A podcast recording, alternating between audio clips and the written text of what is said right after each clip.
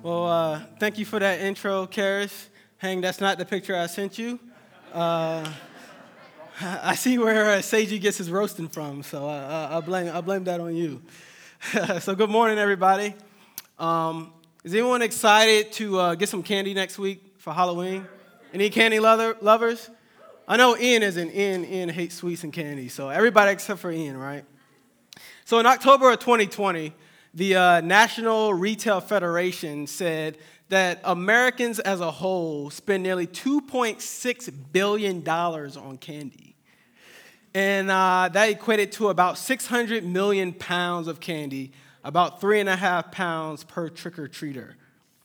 Uh, so the article says, right, $2.6 billion on candy. Now, that's a lot of candy. How much would you say in dollar amount that we waste of that 2.6 billion? Just shout it out.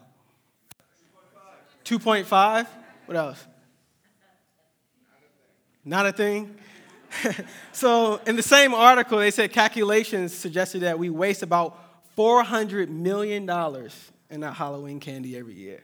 Man, $400 million. And that uh, equated to about $5 per person, they said. So now we can laugh about, you know, wasting $400 million on candy, but man, that's a lot of money, right? Um, and, and, today we're going to look uh, in, in, Corinthians and just uh, see how we should be good stewards of what God has given us. Um, so if you would stand, I know a pastor did this a couple weeks ago. Stand up, please. We're going to read God's word. Um, turn into your Bibles to Second Corinthians chapter 8, verses 1 through 15, and I'll read today's text. We want you to know, brothers, about the grace of God that has been given among the churches of Macedonia. For in a severe test of affliction, their abundance of joy and their extreme poverty have overflowed in a wealth of generosity on their part. For they gave according to their means, as I can testify, and beyond their means of their own accord, begging us earnestly for the favor of taking part in the same in the relief of the saints. In this not as we expected, but they gave themselves first to the Lord and then, by the will of God, to us. Accordingly, we urge Titus that as he had started, so he should complete among you this very act of grace. But as you excel in everything, in faith, in speech, in knowledge, in all earnestness, and in our love for you, see that you excel in this act of grace also. I say this not as a command, but to prove by the earnestness of others that your love also is genuine. For you know the grace of our Lord Jesus Christ, that though he was rich, yet for your sake he became poor, so that you, by his poverty, might become rich. And in this matter, I give my judgment. This benefits you, who a year ago started not only to do this work, but also to desire to do it. So now finish doing it as well, so that your readiness in desiring it may be matched by your completing it out of what you have. For if the readiness is there, it is acceptable according to what a person has, not according to what he does not have.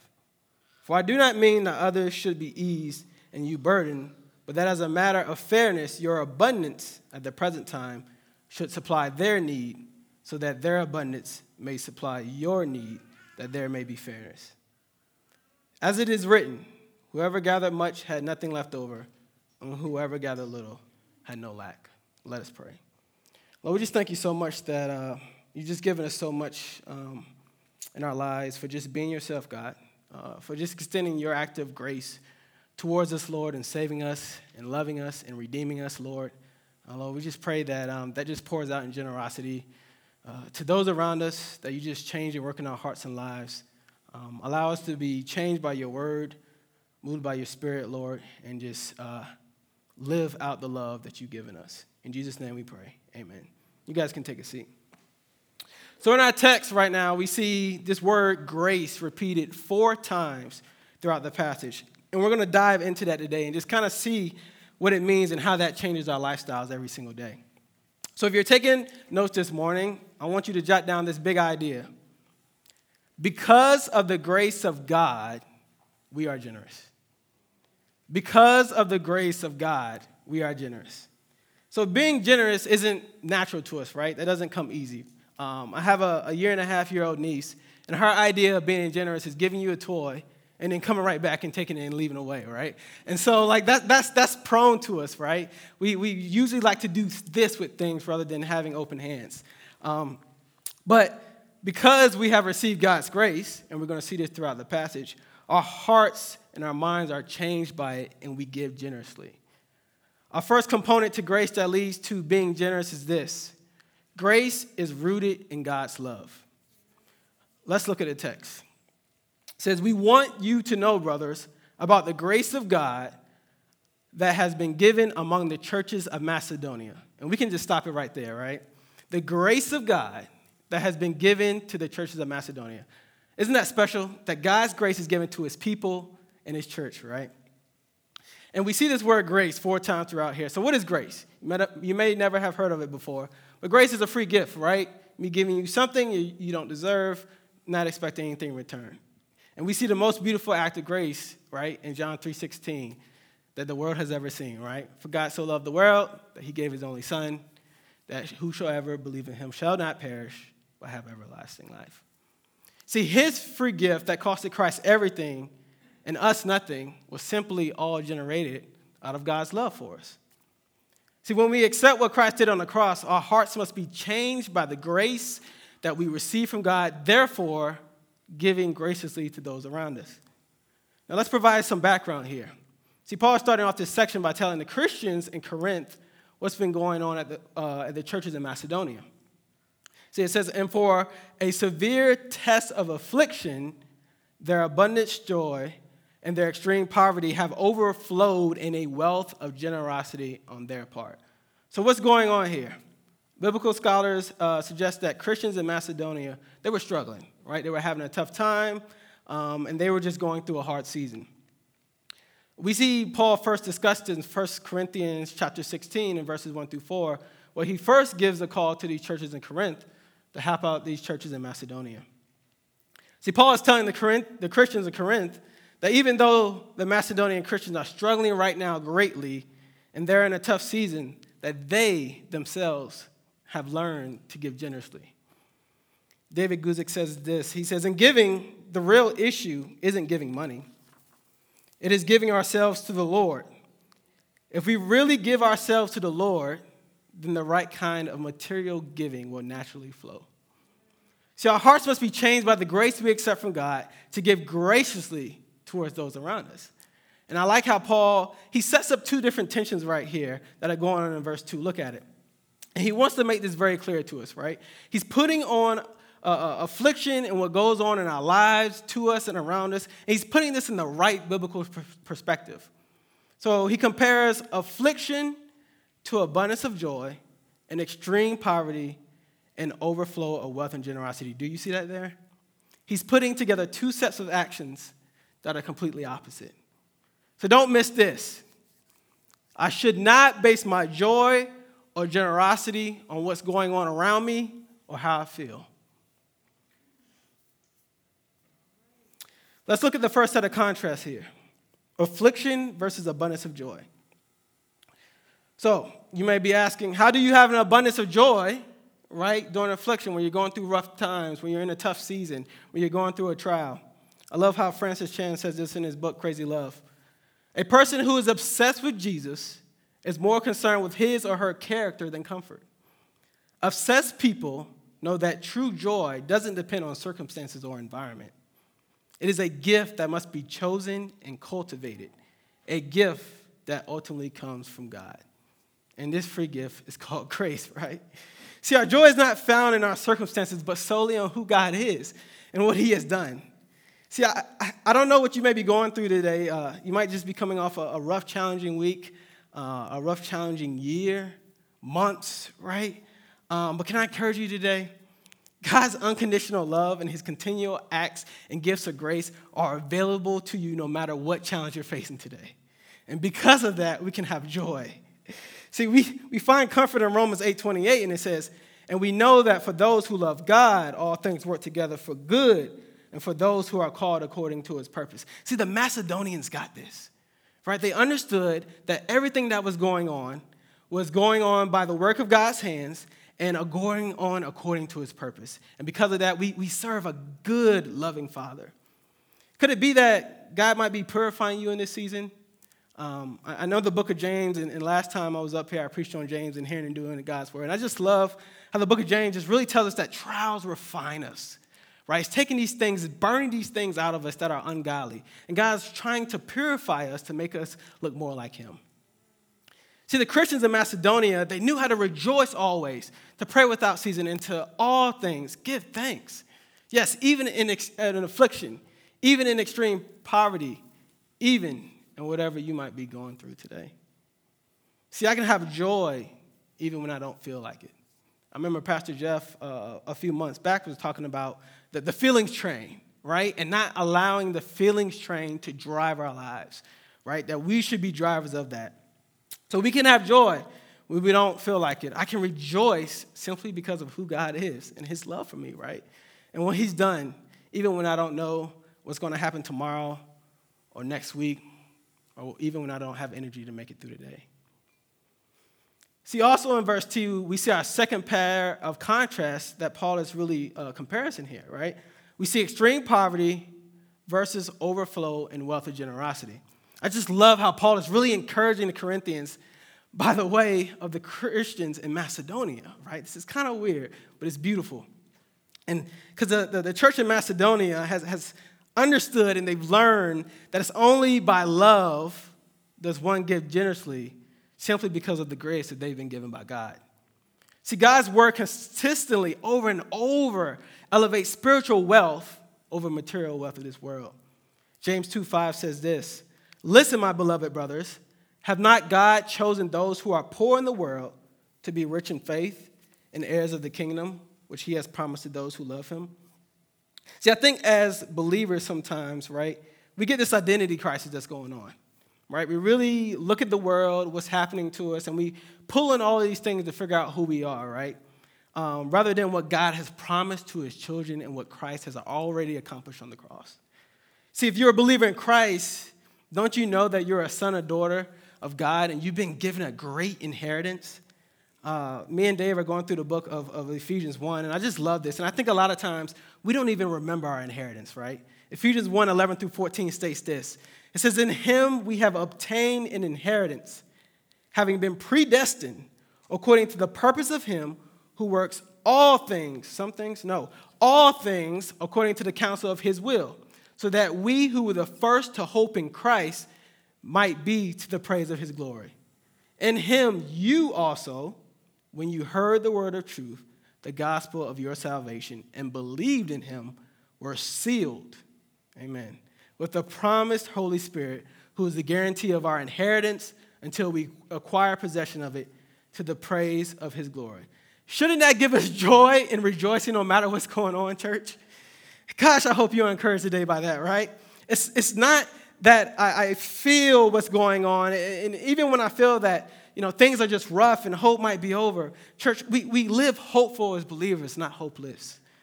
See, Paul continues in his letter in verse 3, just discussing selfless generosity by giving beyond their means and how this church of Macedonia was able to do this.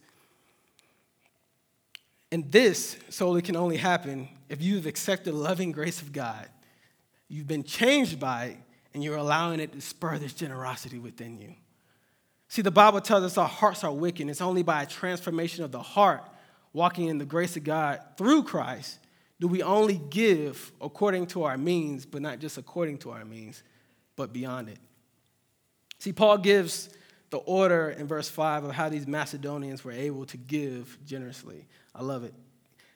They said that they gave first to the Lord and then towards them. The Macedonians understood what came first, right?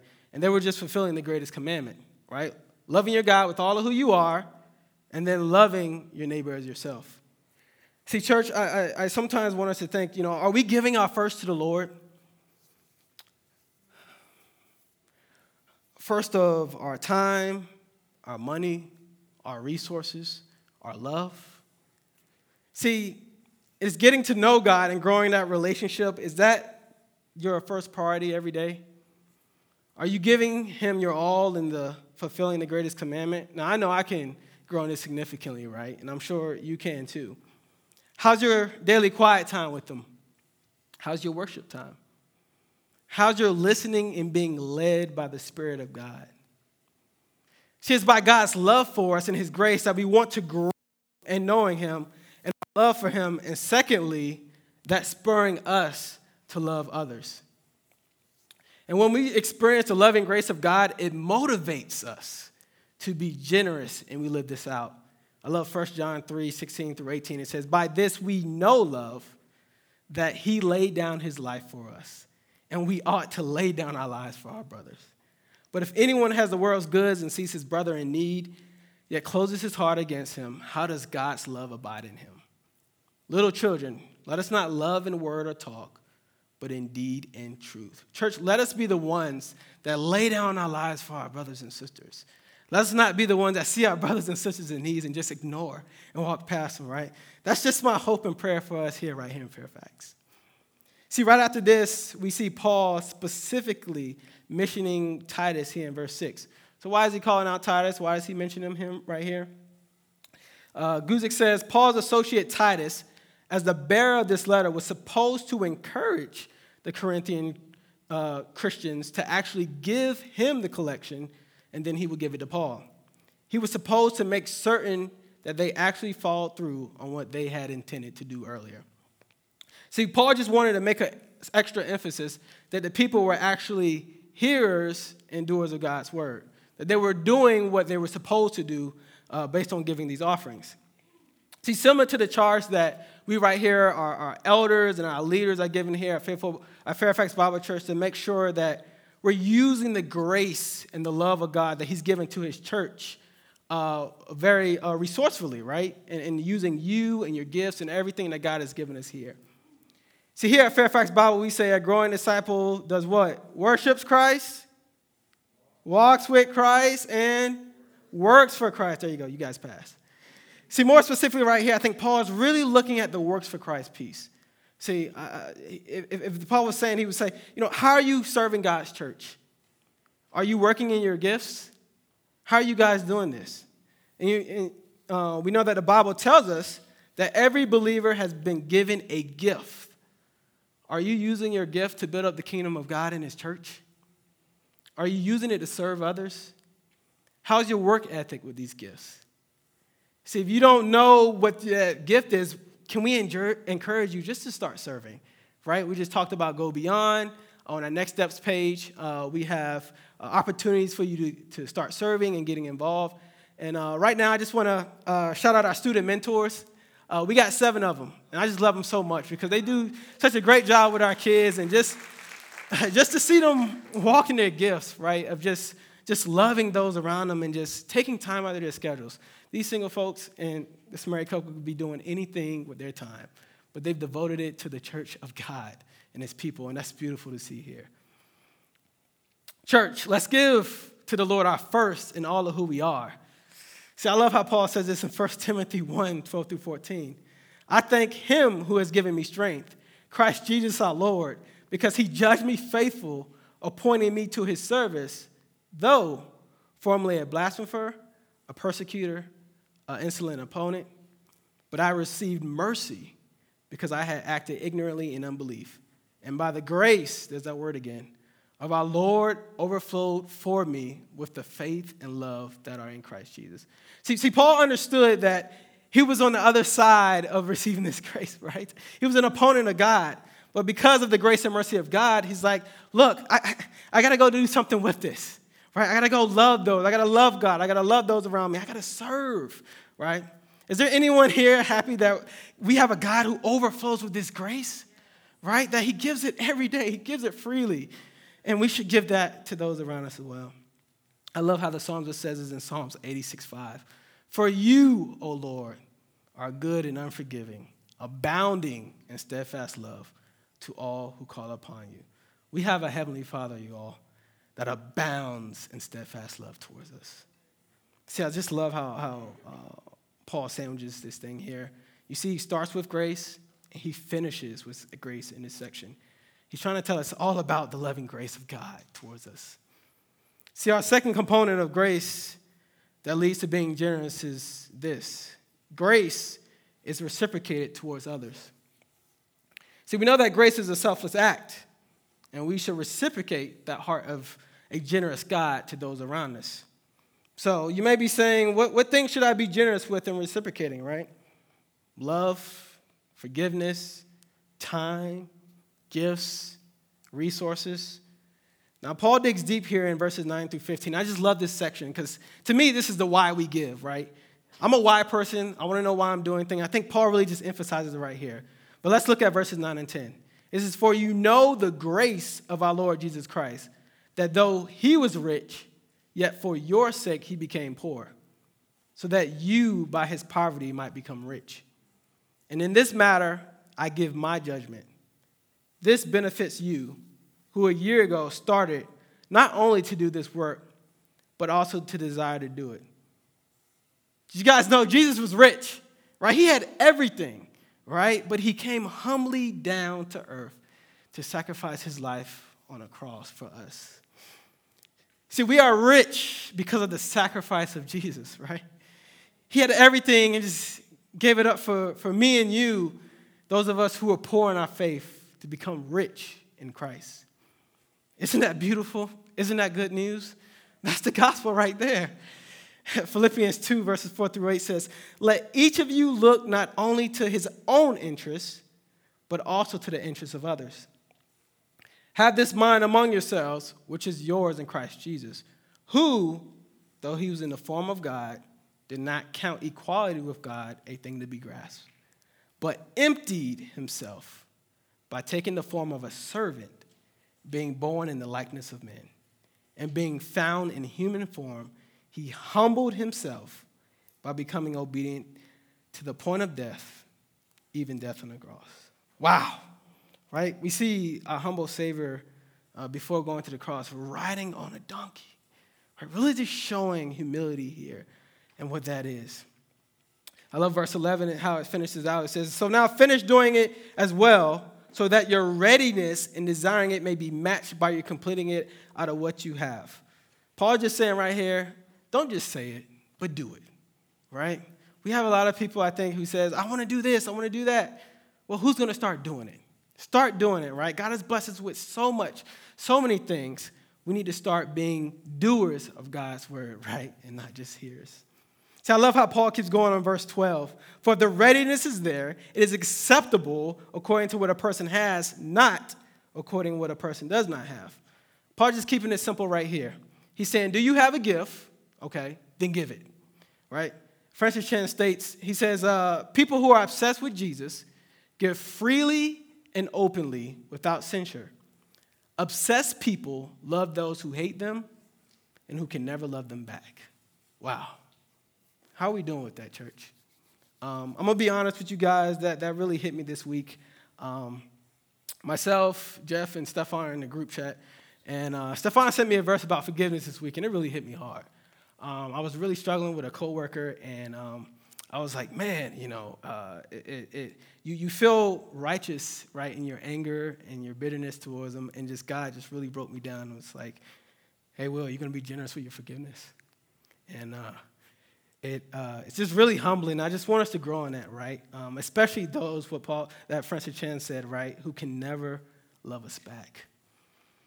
Verse 14, he goes on challenging them even more in being generous, right? He says, Your abundance in the present time should supply their need, so that their abundance may supply your need, that they may be fairness.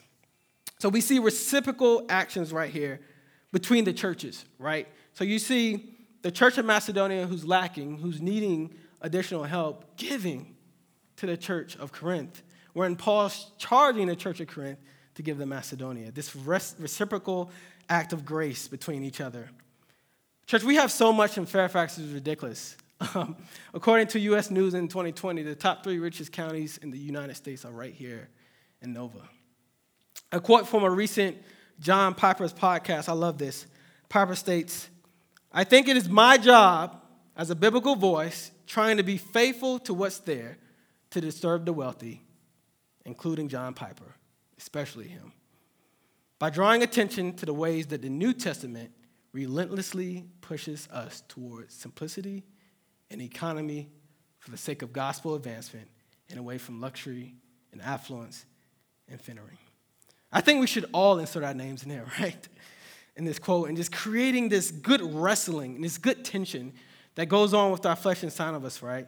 Of just seeing how we're being a good steward over everything that God has entrusted us.